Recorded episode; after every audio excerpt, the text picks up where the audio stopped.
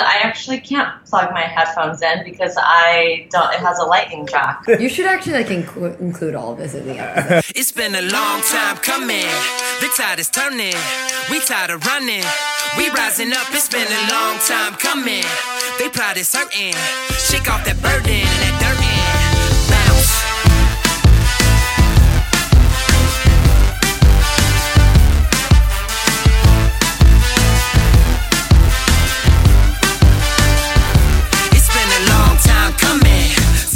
Hello, hello, hello. Step right up. Welcome to another episode of Raj Nation Innovations Discover Your Inner Awesome podcast.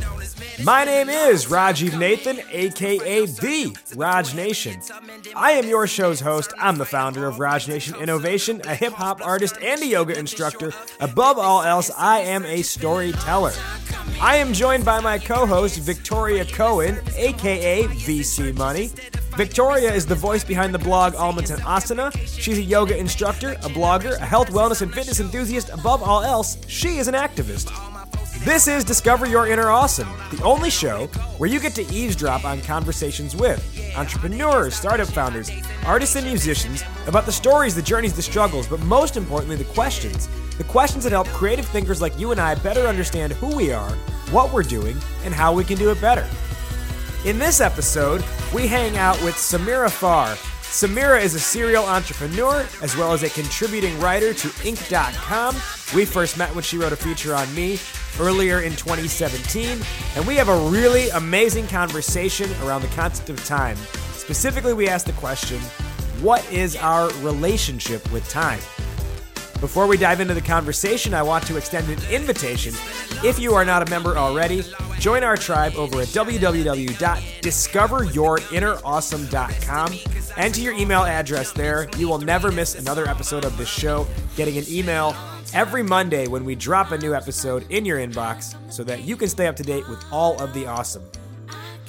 All right, let's dive in now to our conversation with Samira Farr, asking the question What is our relationship with time? Let's listen in. And my own journey in entrepreneurship. I started my business when I was 22 years old, and like most entrepreneurs, I was extremely impatient with almost everything that came my way. I wanted things to be done, you know, one minute ago, an hour ago, yesterday. Like I wanted to be as productive as possible all the time and be on top of it and manage my time super well, super efficiently. And as time went by, like I want to say, like somewhere between eight and nine years, I started to feel like, okay, I could slow down now. I've been running really fast for eight years, and it's probably great for me to slow down a bit and operate at a little bit of a slower pace. So I saw time as fast and slow. And it's funny because in my relationships with my friends, they're always like, God, you're always so on time. It's annoying. Like they always get annoyed because then they feel like they have to be on time with me. But I'm that person who shows up to appointments like 10 minutes before it starts. I can feel every passing minute. I can gauge, you know, traffic in Los Angeles. Like if someone needs to get to a specific part of town, I can tell them exactly what their ETA is going to be because I can feel time so accurately that it's almost like I'm a little bit of a GPS. And so I I saw it as like this like constantly like t- like a ticking clock sort of like lingering in the background. And either I could fill it with all this productive stuff or I would be like slow. And somehow along my journey I had attributed like working slowly to being um basically like I, I, to being like unworthy in some way. Like i'm not i'm not doing enough or i'm not a good enough person if i'm working slowly. And so that's what was going on for me. And then about a year ago i was in a workshop and i had a major breakthrough.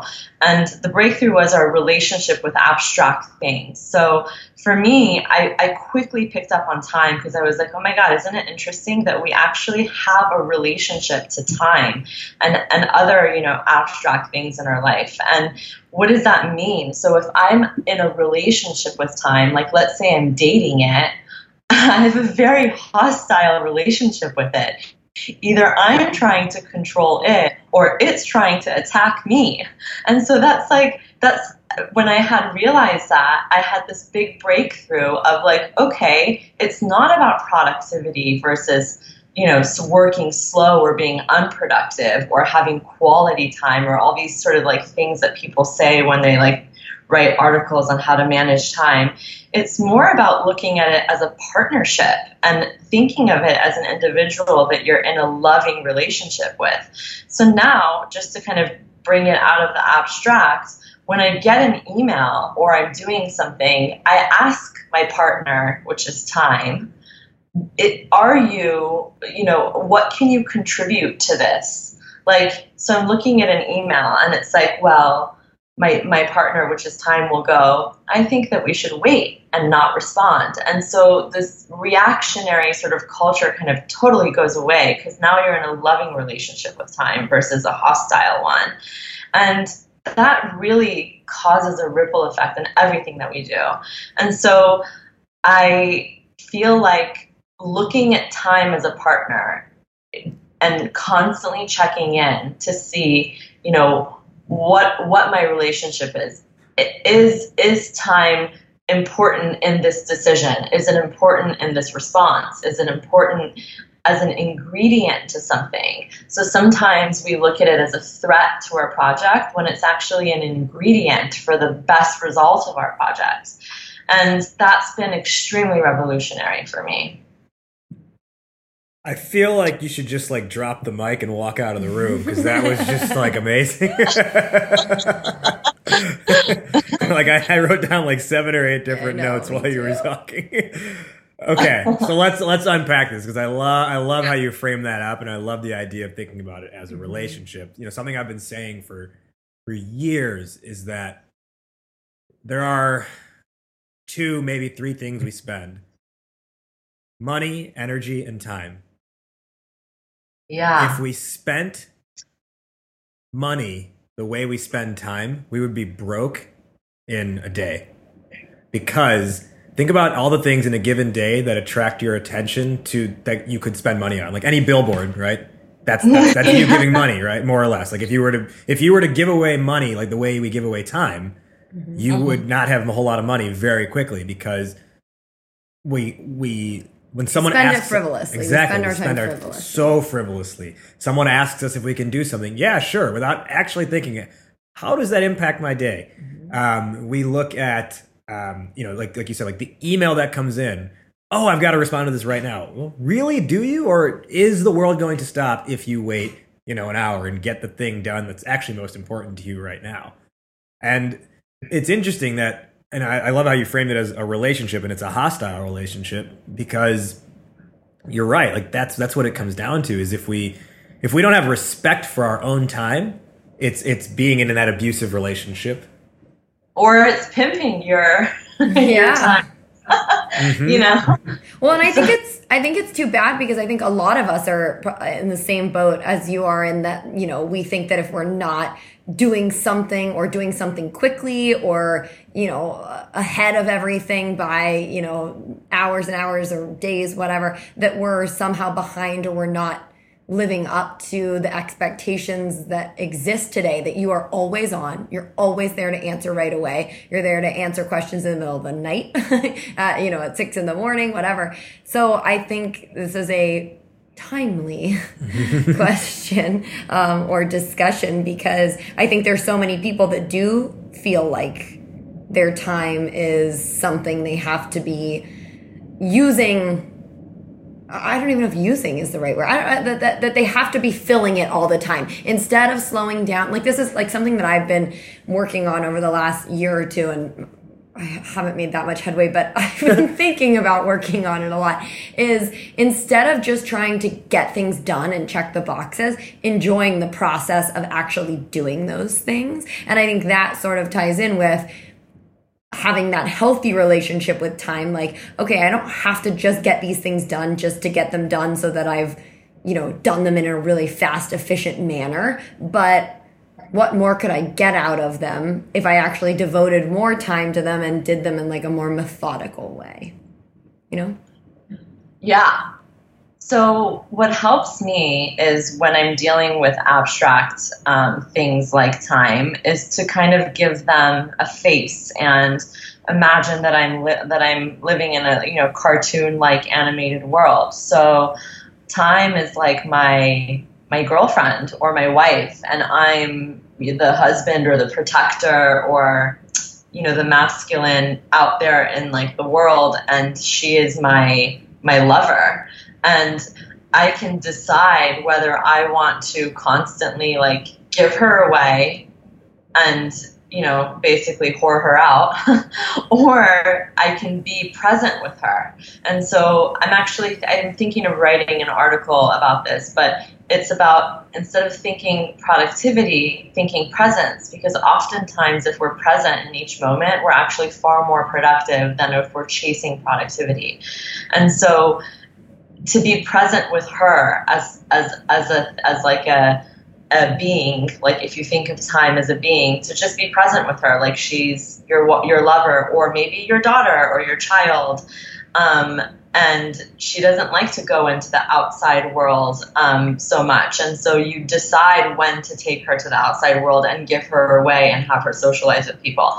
And so that's like very like dream-like and cartoon-like or fantasy-like. And if you apply that to each moment it's like it becomes um, it becomes a situation where it's not so much like creating systems and it's more about remembering that her or you know you can switch it around and make it a him but remembering her him and having them be present with you all the time sort of like as an Im- imaginary being and like checking in with them. And that checking in causes you to then be present in each moment and then allows you to make uh, you know an altered decision in each moment instead of being reactionary because sometimes i think if we over systematic system, systematize ourselves then we're not being present. We're like we're like sort of being uh, I don't know what the word. Robots. yeah, we're being robots, and we're also being. Um, uh, what is I, this word is escaping me? You know, when you're just kind of like autopilot. Moving, yeah, autopilot. You're just on autopilot, and you're not present at all. And if somebody wants you to make a decision when you're on autopilot, it's like where are you making a decision from? Is it your heart? Is it your head? Because you're like not there because you're on autopilot. So any decision that comes from that place might likely will be a bad decision, which will have negative consequences. So it's like not not over systematizing and actually just like deciding in each moment by checking in with this sort of imaginary being which is kind of funny when you think about it because as children we we really use our imagination a lot and we use it to play and we use it to engage with other children. But then like we grow up and society wants us to be a certain way and imagination is thought of as weird but it's actually really helpful in situations like this. So i would i would you know put a face to it or put a character to it. Like whatever you know floats your boat use your imagination to kind of give it shape and life so that you're in a relationship with it. And it's not something that you're like oh i'm not going to do this or i'm going to do this. It's more like checking in each time to see what you are and aren't going to do. This idea of not over systematizing it um, that that's a new one for me, mainly because there's so so there's so much so many people out there right now, like you know, quote unquote productivity experts, etc. Mm-hmm. You know, people who, like the online bloggers, it's, and and them who will talk about the importance of having a routine and sticking to that routine and creating these systems. You know, like like Tim Ferriss, your life to the extreme, mm-hmm. um, which it has its time and place It has its time. Uh, uh and place, and it does work to an extent. But what I have realized over the last, I'd say, several months is if you operate so most of the i would say uh, most if not all of those people who talk about the importance of like have these things that you like you know you do every day you don't you know you don't break from it no matter what like that kind of stuff. And, and i and i have rituals a de- yeah rituals, rituals. Like, and, and I, I always say like i have a degree of that mm-hmm. Um, to the extent that like my phone goes on do not disturb at 11 p.m. It doesn't go off of do not disturb until 9 a.m. Like I don't need to be getting pings while I'm trying to sleep, right? Like that that should be in, uninterrupted time. Which more, which honestly, a lot of people ten hours of sleep. No, no, sorry. I'm not sleeping until 9 a.m. It's that I wake up. I know, good I point. it, I I, wake up, and then the first few hours of my day like are not just- interrupted by a phone call or a text message. I can just do important work. Yeah. However, like, like, and that's like the extent of it. And, and I used to do also like, and I won't take a meeting before 11 a.m. because that's going to interrupt, you know, my day. But what I started to see over time was that the people who are touting that type of lifestyle and that type of scheduling, the work they do does not involve other people. Yeah. Because while yes, I need to respect my time as best as I can, I also can't be a dick about other people's time. Yeah. And you know, if someone cannot meet at 2 p.m. and the only time they can meet is 9:30 in the morning, you know what? I've got like I've got to get paid. Like my I, I can't just tell my clients, you know what? No. I actually don't take meetings before 10 a.m. because what if they were to come to me and be like, you know what? I actually don't take meetings at 2 p.m. Like you, there has to be some some give there at the end of the day. And, and anyways, I bring this up to say like I think there's there's the extreme on one end of having zero control over your calendar and everything is scheduled and everything is is whoring out your time and feeling like you have no time for yourself. But then there's the other extreme, which is what all the people, all the you know, all these influential online marketers, all these bloggers and everything are touting, which is be so structured with everything that you have total control over your day. But that end of the extreme, I'm, I'm again, I'm gonna venture to say it, almost all, if not all of them, do some type of work where they are the only person involved in their day. Right.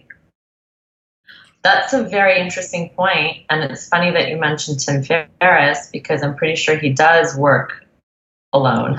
Yeah. and, and he actually, it, he, I've been following him since I was very young. Um, I've tried a lot of the things that he said, and they are interesting for sure. They're some of them are not for me. Um, some of them I try to transform and implement in my own way. But the interesting thing about Tim Ferriss is that his goal is to be an efficient, productive, strong, winning machine. So is is quite the opposite of what I'm saying, which is like to be in a more fluid relationship with time, with life. Um, and I think that those are different goals. Totally I different. I, I, I also want to chime into what you were saying about you know over systematizing and and being available for other people because um, I was talking with a friend of mine one time and her schedule is very restrictive and she's a very busy person. And she I, I- I don't remember what we were talking about. I asked her something like well why don't you just check in with check in with how you feel at that moment? She's like because i don't have time to feel my feelings. And I realized that the reason why people don't trust themselves to be present is because it requires you to be in your heart or with your feelings in that moment. And a lot of people have so much suppressed stuff that to be present would mean that all the things that they've been avoiding would just come up in the present moment and be so overwhelming for them that they wouldn't be able to know what to do with themselves. So they'd rather follow some sort of autopilot systematic strategy so that they don't have to actually see how they feel. And that's a good that's a good you know you could do that for a short period of time but that will catch up to you. And i don't know what the consequence is. I think it'll be different for each person. It might be um, some sort of failure in your business or some sort of health issue. I don't know.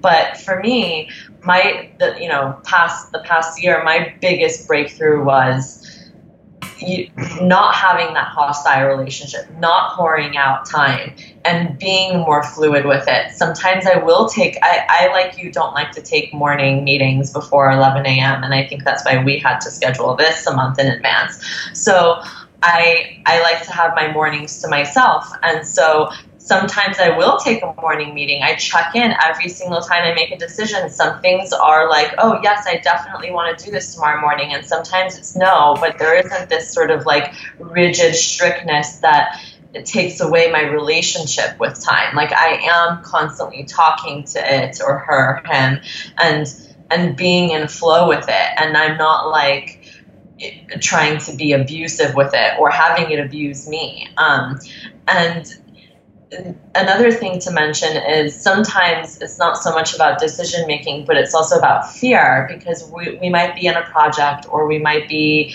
trying to close a deal or in some sort of um, like legal situation, and we're like, we keep thinking we have this sort of like antsiness, or at least I have experienced this for sure, uh, where I feel like the more time is passing, the closer I am to my doom. you know, mm-hmm. like I'm as though time is a threat to my actual result of whatever I'm working on or whatever I'm going through. When in fact, oftentimes it's working in your favor. It just you, it's your responsibility to hold the tension. And I think that it's so hard for us to hold tension and hold our feelings that we quickly want to just like be done with something and get it out of the way um, or close a deal, even if it means that the deal closes for like a less do- a lesser dollar amount. But we just don't want to hold the tension, the tension of being in relationship with time. And isn't that interesting? Like, isn't it interesting to like give it shape and form and realize that it's really a, t- a tension with the abstract that that's like you know stirring us up and making us think that time is against us when really oftentimes it's definitely for us and for our benefit. Yeah man you just get you, you keep having these mic drop moments? And i'm like all right how do, how do i follow this up now and add value here? But yeah okay that that tension piece is really interesting and i think for the for the reason that there's this perception that everything does need to be rushed and if you're not rushing you're not being productive mm-hmm. to which your earlier point maybe it's not about productivity maybe it's about presence. And those are two wildly different things. Uh, i think you can be present while being productive but that's not a given. And i'd say maybe in more cases maybe you're not present when you are focused on being productive. And especially when you think about kind of like the the news culture we've created is you know uh, the the sports commentator Dan Patrick he does a radio show every morning and he used to be an anchor on ESPN, and then he had like a messy fallout with them. So he'll he'll take shots at ESPN every now and then, and what he'll say is, uh, the philosophy there is first but wrong is still 1st mm-hmm. and rather than get the story right, they ESPN and even just I'd say larger media outlets, not just sports related, they would rather be first to the story than get it then get the story right or, or mm-hmm. it, it's a half-truth story rather than wait and see what is the real. so real now we have here. to run around being like well i heard this thing and i, I don't know if it was true or not exactly yeah. and that and, and i think that builds into the tension because then if that's if if what you're being fed is okay we got the story out quickly we got the story out quickly and then people are able to see it faster and faster and faster then it creates okay well maybe in my life the tension is is growing with you know unconsciously the tension's growing because i'm not doing things fast enough. I'm not keeping up. Oh yeah it's definitely the culture that we're in. It's like go go go. And if you're sleeping eight hours well you're probably sleeping too much and you should be up doing more stuff. Yeah. I mean it's terrible. It, it is. kind of is. It is terrible and that's why i'm so excited to talk about it because i think it's so important especially as um, the younger generation only knows what it's like to interact with media, social media, and our phones and our smartphones, I feel like it, it definitely ruins our relationship with ourselves and with, you know, life and time and money and all of these things. And so I think it's extra important to bring conversation and light around these types of subjects because I don't know what world we'll be living in if if if everyone is like we will be uh, uh, the robot to our technology. Like it, mm-hmm. it will be controlling us, and I that's scary to me. Well, it's it's interesting how you said that about um, younger generations and interacting with our phones and how that can like damage our relationships with ourselves. Is that we really are never just alone with ourselves anymore ever are you ever just by yourself and you actually just sit there and think as opposed to looking at your phone i mean i'm not sometimes I'm, yes but okay, only because i'm aware probably, of it yeah no, no, exactly. and i have to no, like no, make a concerted too. effort to do it exactly but i'm saying but for the most part yeah. most people aren't they're like okay i'm by myself i better look at my phone and consume something mm-hmm. um and i think that kind of probably plays back to people not wanting to be alone with their thoughts because then they actually have to do some real soul searching and some real deep thinking. And how scary is that? That like people aren't doing that anymore. Mm-hmm. Yeah, I could not agree more. And I'll tell you, I was I was one of those people many years ago that was scared of just being by myself because I was like, what? I can't I can't. I have to be with, you know, I have to like make plans and go to dinner or like be talking to someone or be working. Like I couldn't just have this sort of like dull downtime. And I, I'm also somebody who likes to face all of my fears one at a time. And so the time came where I had to face the fear of just being with myself, with nothing, with no TV, with no phone, with no people for like hours on end. And I, it turned, it turned out to be a lot longer than a few hours. It turned out to be that I actually needed to do that for a few months and really work through some things internally to like clean up my own sort of closets in my house. And um, it was the most valuable experience I think I've had uh, in my personal life. I, so I recommend it. I, How did you do that? I like literally just like a couple days, you just like stay, No. stayed home. Did you do like a silent retreat? like, fully full, full disclosure. I I thought that I thought I needed a couple of days or a week, so I told you know the people that I usually talk to, mainly like my parents and some of my friends. Like I told them, hey guys, I need some time to just be with myself. If you don't mind, uh, don't call me. And they were like, okay, you're being weird. Yeah, you're being weird. that turned into a much weirder situation where I actually took three months of that. Whoa. And I didn't even leave town. I just stayed in my own home and I didn't talk to anybody in my life except for the people that I work with for three months. And I tried to be with myself as much as possible. And it is unbelievable how much more time I had and how scary it was. But I just let myself go there and just drown in whatever came up. And like, instead of being resistant to it, I like kind of dove in with curiosity. Like if something painful came up, I'd be like, "Oh, what is this pain?" Like, "Dear pain, tell me about yourself. Why are you here? What do you want from me?"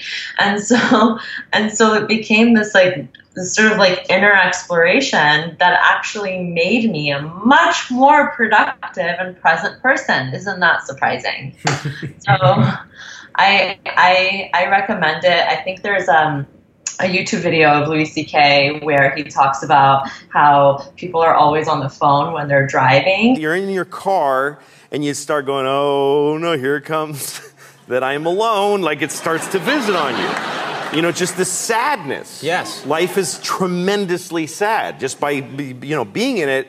And so you're driving and then you go, uh, that's why we text and drive. I look around, pretty much 100% of people driving are texting. Yes.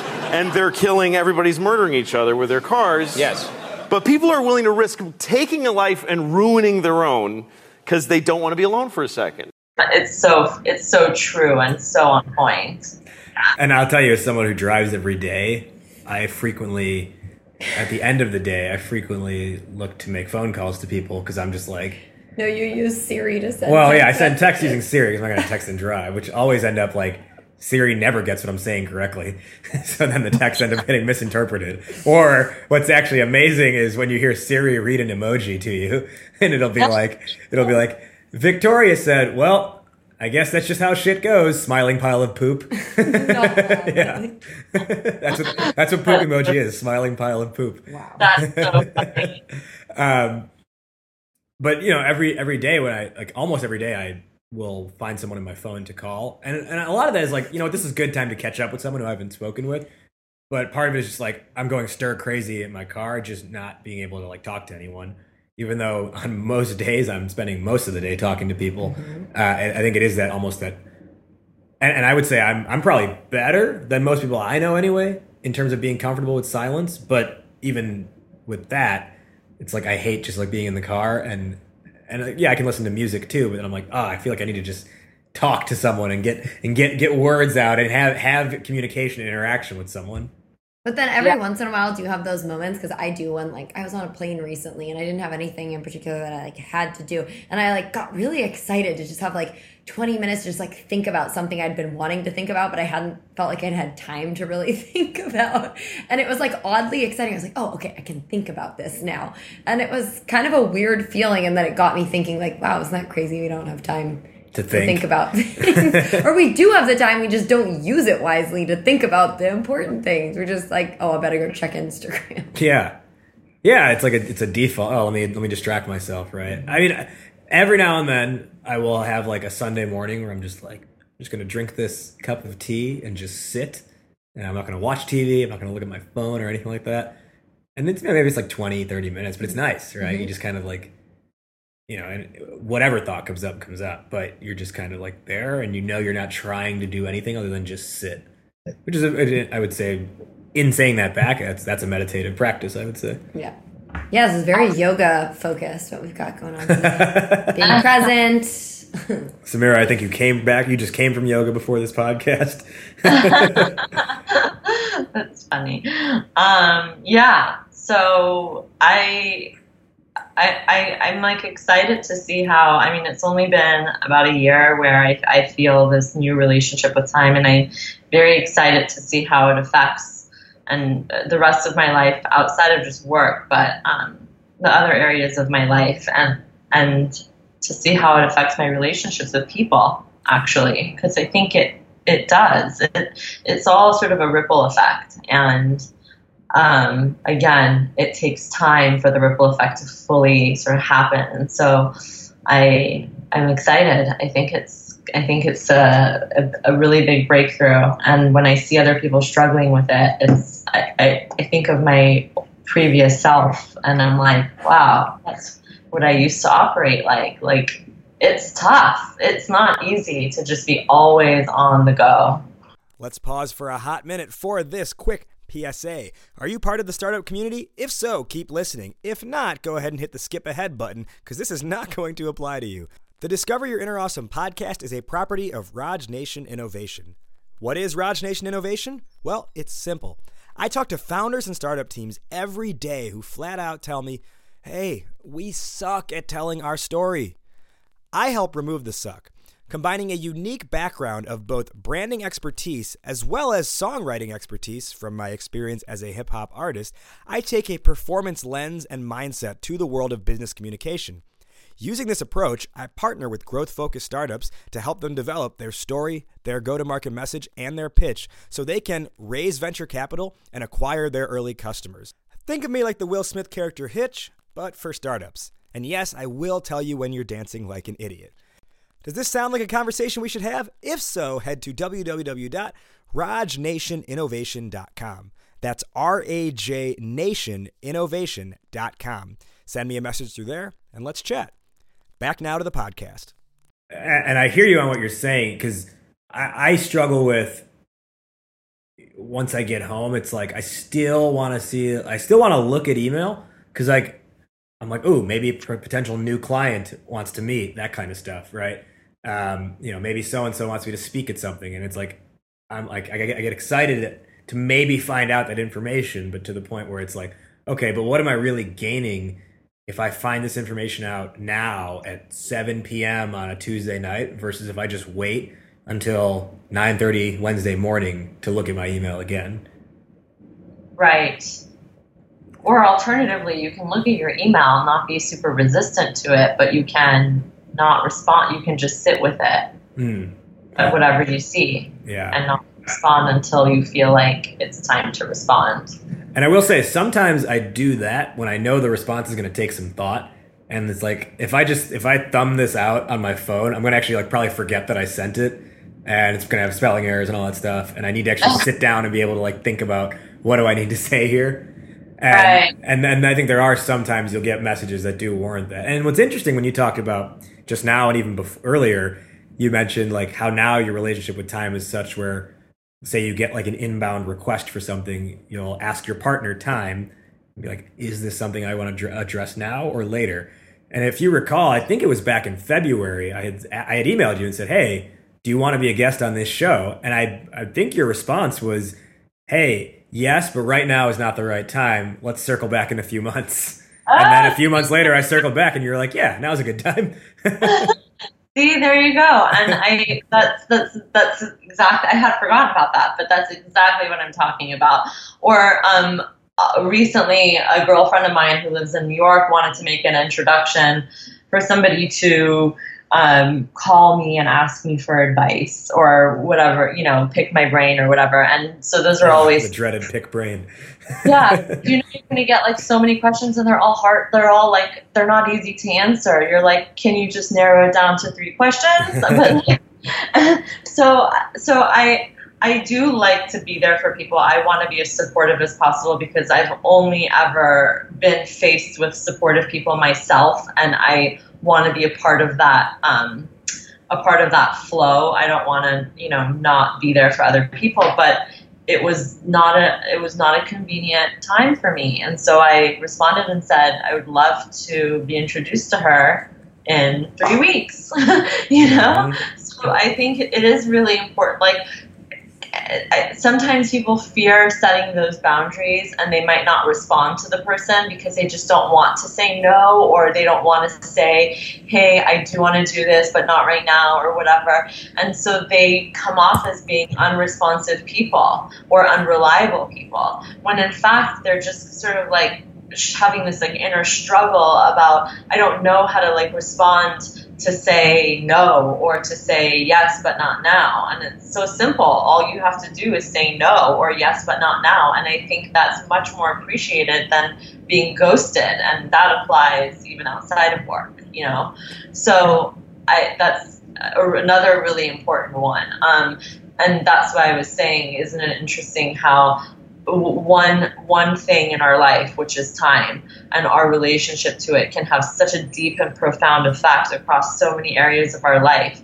And imagine if we had a healthy relationship with time and then also then began to look at our relationship with other things like money, like our bodies, like our thoughts, or what, you know, we can keep going on forever. But time is a really interesting one because people don't think about it. It's not sort of on the forefront, whereas like money is always a conversation, um, or like our bodies are always a conversation. Time is like intangible and abstract and a little bit harder to hold on to. So people don't really they don't talk about the relationship that we have with it as much. They just talk about how to control it, and that's a controlling relationship. So that's not healthy either. Um, so it's all I think it's all very interesting, and um, we are we are very powerful beings to be able to like constantly evolve and shift and relate to things in a new way and then see a result. I think that's the most incredible part about you know just being human. So, and that that's an interesting kind of point I want to bring up now, which is the idea. And as you talk about that, like you said, you know, hey, right now is not the best time. Three weeks, I'd love that introduction. This is where what we need to acknowledge is that time, when it involves other people, time is a shared experience. And I don't think enough people are aware of that. And when I say a shared experience, I mean your you know you're taking time out of your day that person is taking time out of their day. And depending on the nature of the of the meeting or whatever it could it, it, in one sense it could be more of like you're taking their time they're giving their time versus both of you giving your time to something like kind of mutually beneficial. And you to, to understand like what type of a interaction is going to be is to is to get a grip on okay, am I taking time from this person or am I giving time to this person? And then you can start to appreciate and respect maybe what they're going through. And, and the example that comes to mind for me, which I know Victoria, I've told you about this before, but I had someone reach out to me and they said in their message, Hope you're doing good. I'm reaching out to you for some help. I completely understand that you have a busy schedule, but your insight could really help my career. Please let me do know. Please do let me know if we can catch up sometime. And what that message is saying, I completely understand that you have a busy schedule, but your insight could really help my career is saying, I know you're really busy, but I don't care because I need something and you have to give me this thing that I need. And when I saw I was like, my God, like this is, and I almost wanted to like coach that person on like how to communicate, but I didn't. And I gave a respectful response, but I basically was like, hey, like I, I honestly, like I can't make this a priority. I'm sorry. Um, but that's the type of stuff is to understand, you know, are you taking the time in that scenario or are you able to, are you giving time in that in that scenario and in this case it was it was if someone's reaching out to me for like a career chat then they are inherently they're going to be taking my time and there's a much better way to structure that than to say i know you're busy but i need something and because i need something you have to give me something yeah that's an interesting point is the give and take of it as well. I think that's really important. So, what do you feel um, would have been a better way to ask you? I would. I so what I always appreciate is when someone is like, "Hey, I know you're really busy," or you know whatever they want to say, and then if they're able to say like, um, you know, specifically like, "Here are the things like like I'm uh, trying, like I'm working on. I know you have expertise in this area." I have a couple. I have a, like a couple specific questions I want to run by you and get your thoughts on. Like, you know, is it too much to ask for like ten minutes of your time? And generally, someone's like, oh, 10 minutes, yeah, I can do that. And you know what? That'll probably end up as like a 30 minute conversation naturally. Um, but but don't basically don't come into it. And I don't say this as someone who's like, oh, I'm so almighty and important. I say this like in terms of anyone who like to understand how to communicate about time is like don't don't go into it looking at it as or basically treating it as a situation as like I need something, give, give, give me, right? Look at it in terms of like what value can they bring, can you bring to the table if you are looking for someone's time, if you are looking to meet with someone, how can you provide value to that interaction and how can you communicate that value? So, for example, what this person maybe could have said, and this person was um, a student, maybe what they could have said is something like, um, you know, I know you're real. I know you're uh, a mentor at the university or whatever, like something like that. Um, this, I think, this would be a great opportunity for you to, um, you know, in helping me out. I think it'd be a great opportunity for you to kind of like reinforce some of the knowledge you're already sharing. You know, that's that's off the top of my head, but that's an idea of looking at how can you communicate that you can also bring value to, to the table. Right. So funny that you say that she was, or she or he was a student, because often that happens to me where a student will email me and they really it's hard. They really don't have much to give someone who's a lot older than them unless they were gonna like be like hey i want to come and intern for you. So what I, what i like to do and i don't know if this is something you would do but i respond with i actually can't get on the phone with you or have coffee with you but what you can do is email me a list of 10 questions in bullet point format and i will do my best to respond you know when it's convenient for me. And they're really they're also really thankful for even that. I think probably they sent out 20 emails and only two people answer. Yeah. I mean, I remember being that person. I, I used to cold email um, professionals, you know, wanting to pick their brain or or trying to like get my foot in the door somewhere, and it was. It's part of the process, I think, of growing up and also learning how to be resourceful and make connections from nothing. Um, so I, I admire their their initiative. It's just a matter of like again, you responding with what's convenient for you. You know, you're and you, don't outside of time, me giving someone's my giving my time to someone. Sometimes I just don't even want to talk to a stranger. I'm just not in the mood to talk to a stranger, but I don't mind answering an email. So like, yeah. and I don't know if you feel that way, but I'm like, I'm not in the mood to meet you for coffee. I don't know you. I don't want to meet for coffee. Um, yes, I have extrovert skills, but I'm quite introverted. I'd like to go home when I'm done with my day, not come and meet, you know, someone a decade younger than me just to chit chat. Sometimes I am mood, you know? So like it depends. It just like it depends on when you catch me or what's going on in my life. And I think that's true for everyone. It depends what's going on in their life, both in, in and out of work. And so I like you you doing what's convenient for you and your relationship with time often actually benefits the other person too like we do have a shared relationship with time but like it actually benefits the other person than being in resistance of it if that makes sense like just saying hey you know, I can't get on the phone with you, but why don't you just shoot over three important questions? I think that's more beneficial than like, no, I can't talk to you at all. Yeah, no, you're absolutely right. And I think um, there are instances where I'll do things similar to that. Because um, because a lot of times what you and I'm sure you found this if you take those like coffee meetings, it's like they don't even know what they want to ask, and they just expect you to just like effuse knowledge on them. and it's like, well, I need a starting point here, and I need to know like what you're what you're interested in. So sometimes I'll do that. Uh, you know, in this case, I specifically said, I appreciate that you value my opinion enough to want to meet. As you can imagine, running my own business, teaching yoga, and making music make for a pretty full schedule. Plus, I need to find time for a social life too! Exclamation point. That said, the only career conversations I can make a priority anymore are if you book a session with me via themuse.com because I still do some coaching through them. Um, basically, I'm saying like you know like when I do career coaching, people are paying me for it, and that's really all I can make time for uh, if it's going to be a career chat. Um, and she was a grad student, so it's not like it was totally like undergrad or whatever and totally naive. But um, you know that's that's I think that's like its own litmus test because that person ultimately did not book time with me. So you know maybe they weren't in the best financial situation, but at the same time, maybe how strong was their initiative or you know their resolve in the first place. And another thing too, I think is there are sometimes people will ask me questions or they'll, like they'll email me wanting to meet about something, and I'll be like, and it's like if you did a quick Google search or just looked at anything I have online, you would see like I, I wrote something about this, and they haven't like even like taken the time to do that like three minutes of back check to be like, hey, he's already talked about this. Why don't I come to him and say, hey, you wrote about this.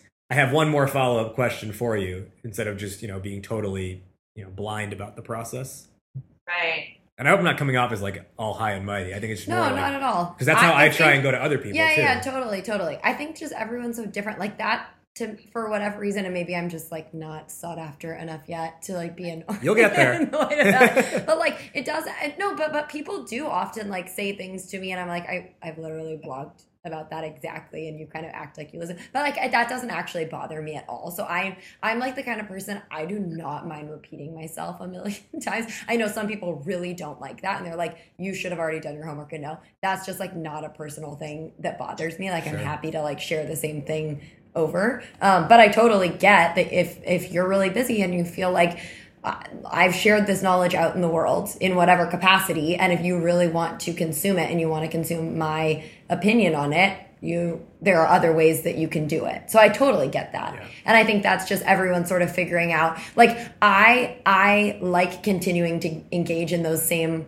conversations even if I'm kind of repeating myself because maybe I learned something new or I get something new out of sharing maybe the same thing. So that to me is like a worthwhile use of my time, but I can totally see where you might feel like this is not a worthwhile use of my time to have this same conversation or to impart this same knowledge or whatever it is. And maybe that's not even explaining it the way you feel, but uh, it, it I think with this whole concept of time, everyone has very different views on that relationship. Like if you're putting a face on time, we, you probably put a very different face than I do, and your time might have a different reaction to questions than my time might. And I think that's probably what's like so important about developing this relationship that we're talking about with time is that discovering that they're all a little different and you have to do what works for you. Well, and and I say this, everything I'm saying, I say from the vantage point of someone who has so heavily given away my time in the past and is like making a concerted effort to take some of that back. Yep. Because that's the only way I'm going to be able to survive as a human being. Totally, you know? yeah, absolutely. And you have to, and you have to make that decision. And like I'm saying, I, I haven't been like sought after nearly as much as probably you have from like a mentor standpoint yet. So I may get to that point where I'm like, okay, too much. Right. Hold the brake, oh, you know, Right. pump the brakes. Um, so I totally get it. Yeah. You know, and one more thing, Samira, that I did Yeah. actually yesterday was for for whatever reason in the last two to three months, I've had an insane number of people reach out wanting to talk to me about advice on starting a podcast. And I don't know like what's happened in the last two It's to 3 months. I've Victoria's on the show. Yeah. and I don't know so I don't know what's happened, but a crazy like like double digits of people have reached out to me about hey i was wondering if i get your advice on starting a podcast and like i even you know recently did a talk on how to start a podcast uh, at an incubator here in chicago and then I've, it's been on my mind for a while because i've been getting so many of these requests to just write like a mega blog post on everything i know about how to start a podcast and then yesterday another person reached out to me. he was like hey and he's someone who i, I know through a, you know a network that i'm part of and he was like, "Hey, was wondering if I could, you know, come pick your brain get, uh, over coffee about starting a podcast. It's on my mind." And my reply was, "Hey, let's do this. Like, let me know if you think this is fair." I've had so many people reach out to me about this exact same thing, and it's been on my mind to write a super long blog post explaining every single point of detail I know about this topic. Since it's been on my mind, how about this? I plan to write this article now in the next two weeks. Once it's up, give it a read through, and if you still feel it's necessary that we meet, I'm happy to have that conversation. And if I actually don't get around to this in the next two weeks, then we can totally book time to meet and I'll tell you everything I know. But let me see if I can actually just get this thing done, and maybe this will be the catalyst to, to get it done. And I was like, is that fair? And he was like, he replied, and he was like, oh, that's totally fair. I hear you. So, Yeah. you know, I feel like I, I feel like maybe something, maybe like the final, like the 18th re- request is the one where I'm like, okay, now I have to just like formalize this and put it somewhere. Yep. Yeah. That's a good point. Let's transition now before we wrap up and talk talk quickly about you know a little bit more about your background and what you're working on. So you're a serial entrepreneur uh, with three businesses under your belt in your young career. Uh, you also write for Inc.com. That's how we met because you wrote a lovely piece on me several months ago, um, which works great for credibility. and it, but when we look at kind of your body of work, you've, you've been in a few different industries. Um, tell us, tell our listeners though, why it's about more than just being an entrepreneur and more more than just about being a journalist. Um, I'm sorry. Can you say that more more than being more than Yeah, what? like you know, for, for you personally, like why why is doing these businesses and, and writing for Inc.com like why is it about more than just being an entrepreneur? Like what does it mean to you personally, and, and why is it about more than just writing? Like what what does that give you? Ah, um, I think. So I started on my path when I was very young, but in hindsight, I think that intuitively I knew that in order for me to grow as a human and expand my everything, my knowledge, my my brain, my heart, my just my creativity, just to continuously expand, I would need to be in a non-conventional job role. Uh, so I threw myself quickly into one business and started it from scratch. And I think that every entrepreneur would agree with me that when you start a business, you really do learn a lot more than you had anticipated to learn, and sometimes about things that you really don't care about. Um, and you, you just need to have it done. And so, writing writing for me is also uh, a creative outlet that allows me to access um, a my imagination b sort of my philosophical and abstract think, abstract thinking.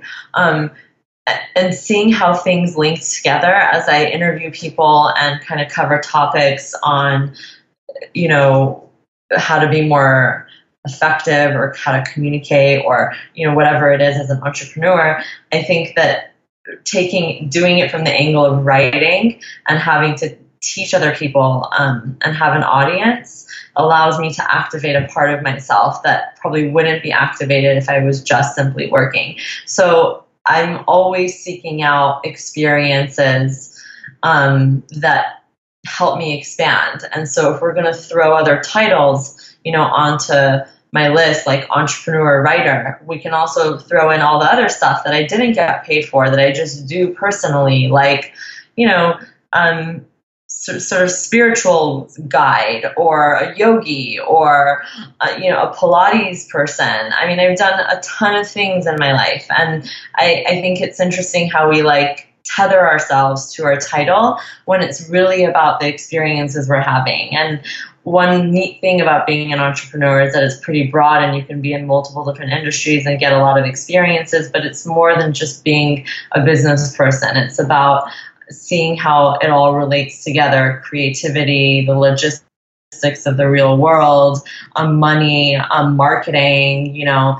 Uh, legal legal things and then how those all tie back into your just day-to-day life how they tie back into your body into your diet habits. And there's obviously a lot of sort of gurus out there that touch upon these things. Like Tim Ferriss is one of them. He's all about being productive, but then he gets into things like your diet is important and here's how you should work out. And then there's the whole bulletproof culture and that's obviously a business, but it's also about you know your day-to-day life. And i think people are starting to realize more that they're more linked than we originally thought. Maybe 50 years ago everything was a little bit more fragmented and now things are starting to become more fluid. So i would it's hard for me to be like hey i'm i own this business. This is what i do period because i do a lot more more than that in order to be able to do what i do i have to continuously expand to, to kind of fit my own role better if that makes sense Yeah. Where can our listeners uh, get in touch with you if you are willing to give out your time? yeah. so um, you Inc.com, if you just Google Inc.com, Samira Far, that's S A M I R A F A R. And then if somebody wants to subscribe to my newsletter, SamiraFar.com, it's literally just, just a page to subscribe um, to my newsletter, which is my articles, and I only send them out maybe once a month. Um, I don't send out anything else, and I do not sell the email list to anybody.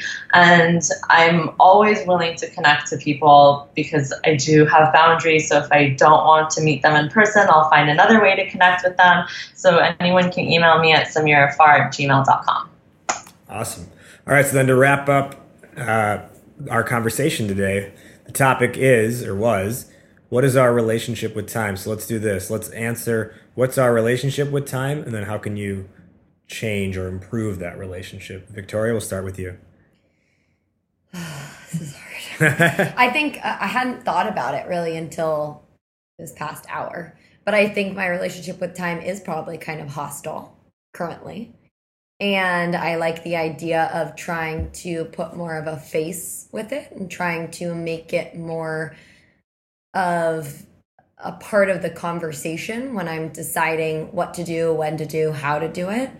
So that will be my goal. My answer for what's our relationship with time and then how do we improve it? I think it's a shitty relationship.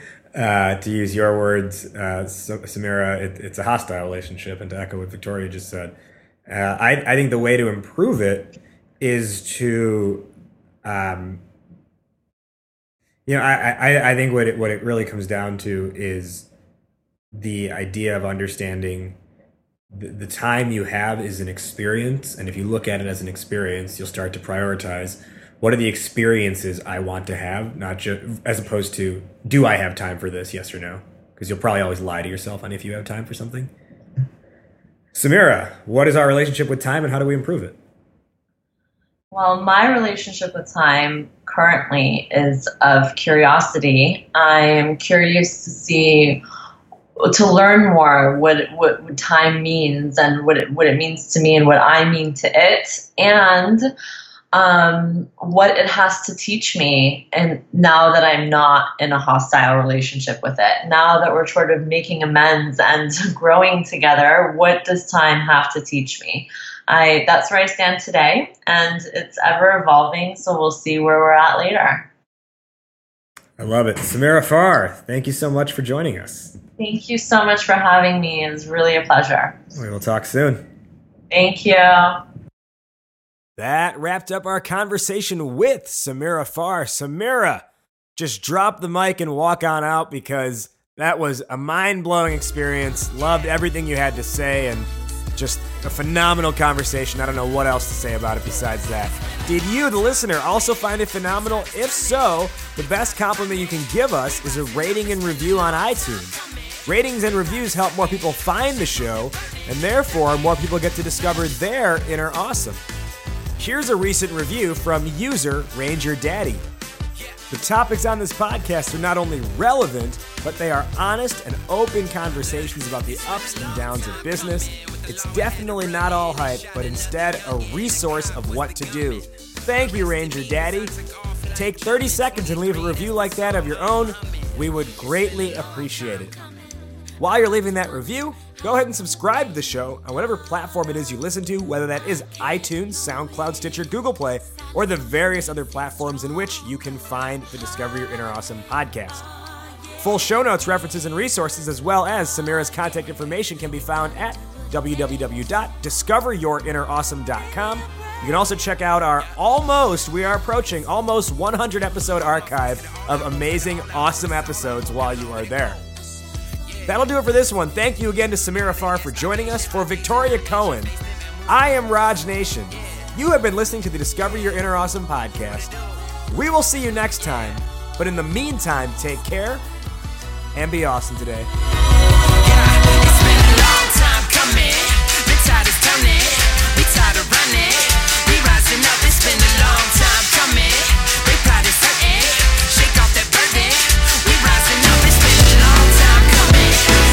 Ignore it.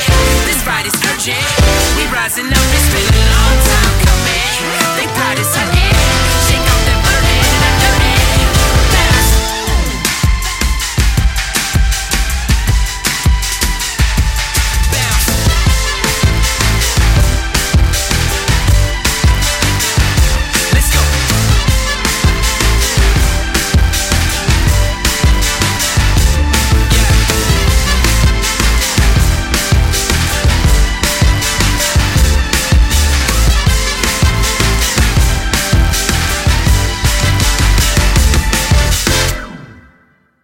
spend t- some time with yourself, get to know your essence, and then you won't ever like feel like you need to tie yourself to these sort of artificial things on the outside.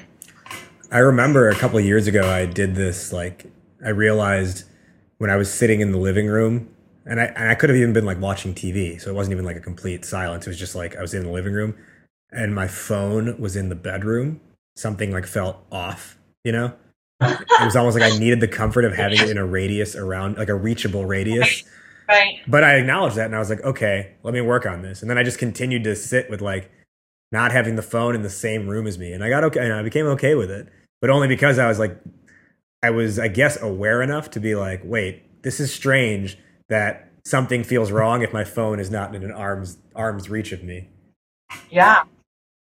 And it's it's crazy.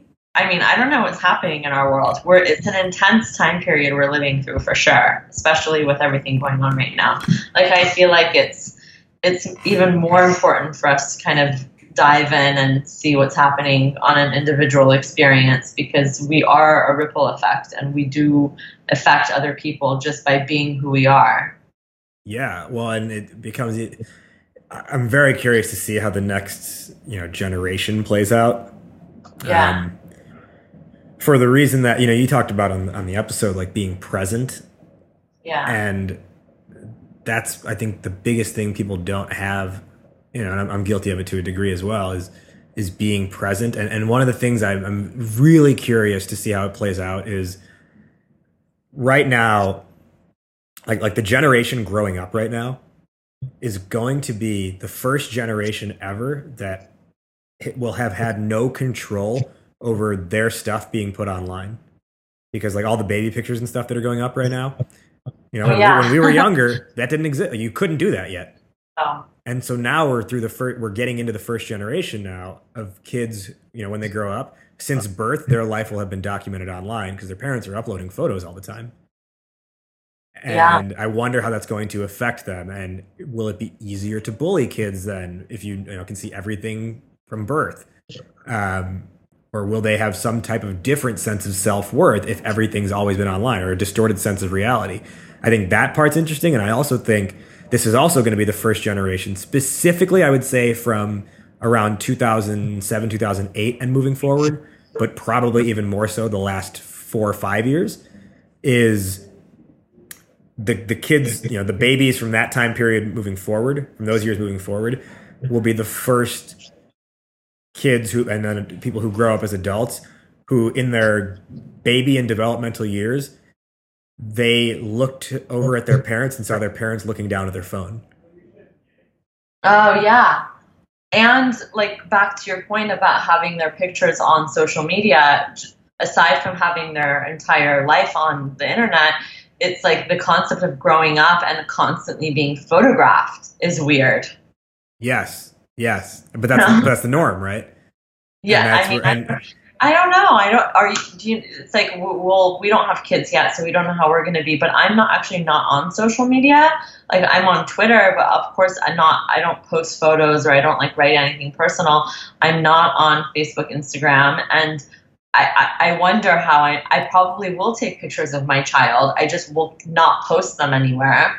Um, but it's hard because you want to capture like that beautiful smile or that moment but it's also like how are you affecting your child by constantly having a, like a foot you know camera in their face? Right. Well yeah my, my brother and his wife they have a two-year-old daughter and they take a lot of photos but then they just share it between our like in a text message it goes out to our family. Yeah. and they've like carefully selected a handful of photos that they actually put on their facebook um, yeah. But it's not like the everyday stuff. But you know, it's like maybe every like six months a photo goes up.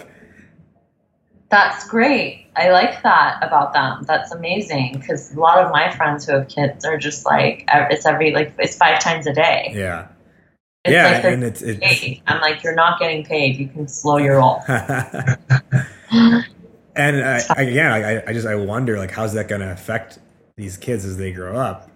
Um, and and again, even like you know, they look back and their parent they're they're used to seeing their parents looking down at their phone, so then that becomes a normative behavior when they're a little older, and even more so than that, you know, like what's the thing we always did as a kid? We'd say, "Mommy, mommy, look, I'm about to go down the slide," right? And if you're saying that and mommy's looking at her phone, do you then look to so as a kid, you look to parent to seek approval. Parents looking down at phone. So then so do you then transfer it and say, "Oh, I need to get approval from the phone."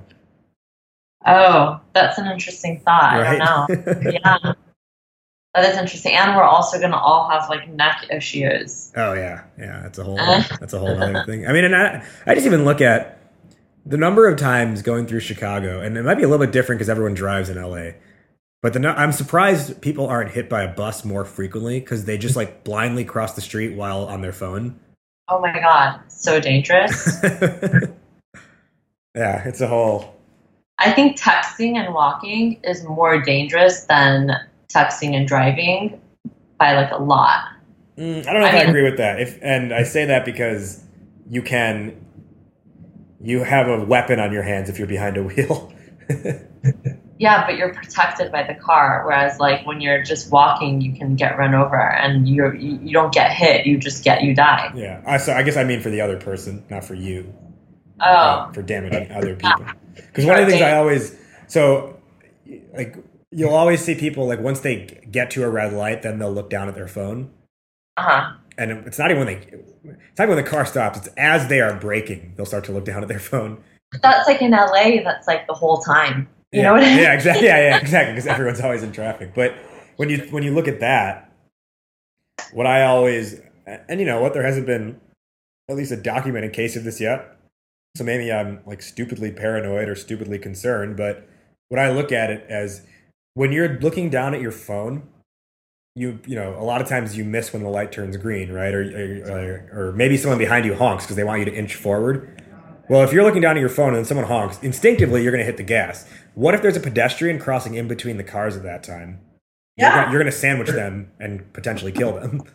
Yes, this is true. And I don't know about all the people in LA, but a majority of the people that I know, when we're walking, we definitely look at the car to make sure that the person made eye contact with us before we like walk in Yeah. front. I do that. Yeah, yeah. I, I do that. And I don't know, maybe we're talking about it, so maybe more people do it too. We just, no one ever talks Yeah. about it. But yeah, Yeah. I always look at that or I look at, I look at, are they looking down t- towards, you know, like looking down generally means they're looking at their phone.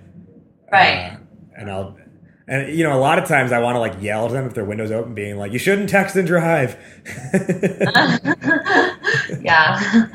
I think they would probably get mad at you.